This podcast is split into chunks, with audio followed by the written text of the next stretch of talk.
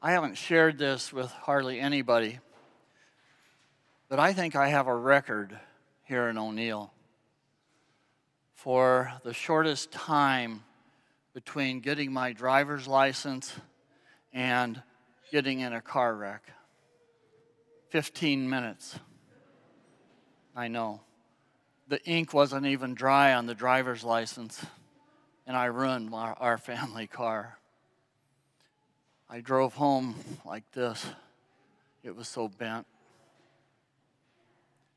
I figured when I got home that afternoon that I was toast, that my parents would never give me the car again, and I'd be grounded until I was about age 34. But that's not what happened.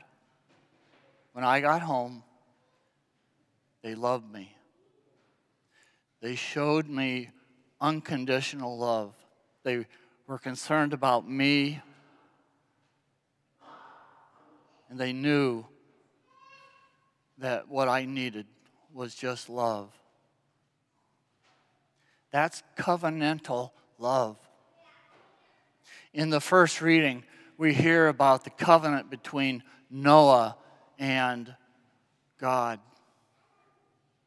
That's uh, many theologians say that's the second of six covenants that God has made with humanity.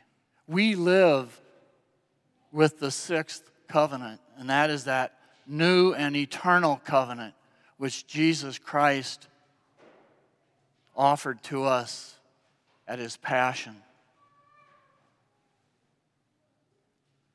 Today I want to talk about what does that love look like? Yes, we know that in marriage, that's a covenant. But I want to talk about the family, about the love between parents and children. What does that look like? That covenantal love. Yesterday, I saw it in action. I called a mother up to EMHC last night, and she says, I can't make it because I have a child who is sick. And a freight train could not have separated her from that child. I see it with kids who have had surgery where mom and dad are right there loving that boy or girl. I've seen it when a college girl or a college boy goes off to college or maybe relocates during college, and mom and dad are there to help them along. I've seen it when a college girl or a college boy comes home during the middle of the year and they're welcomed home Maybe they just need to recenter themselves or just come back to that place where they know that love exists. Maybe they're just a little homesick. And mom and dad are there to love them. Maybe cook them a big meal. Maybe the next day send them back to college with a care package. Anybody ever have that happen to them? I have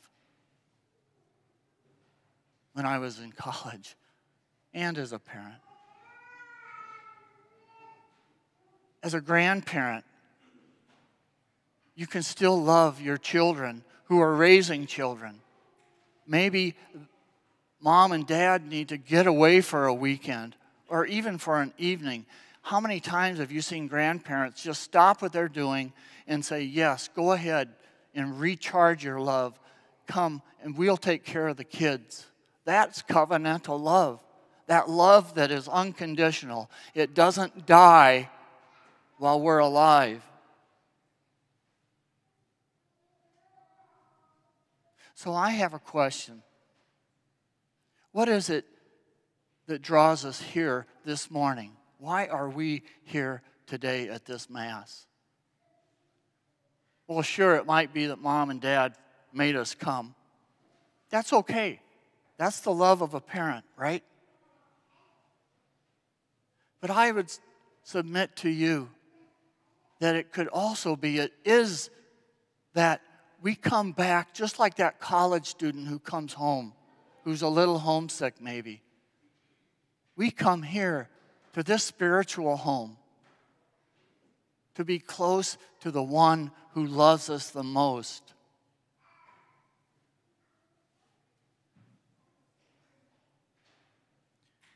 We come here to repent of our sins for those times when we haven't loved like Jesus wants us to love. And we come here to say, Thank you, God, for offering your body and your blood for the forgiveness of our sins. This covenant that we live under, the sign of it, you're there. It's the Eucharist. Today, let us thank God for allowing us the privilege to be His instruments of love to those around us if we're a parent to our children. For you kids, you're in it too. You're not a spectator, you're in the game. Show that same love to your mom and dad, to those around you. I'll end with this. This is the prayer of St. Francis, and it's, it fits. Lord, make me an instrument of your peace. Where there is hatred, let me sow love. Where there is injury, pardon. Where there is doubt, faith.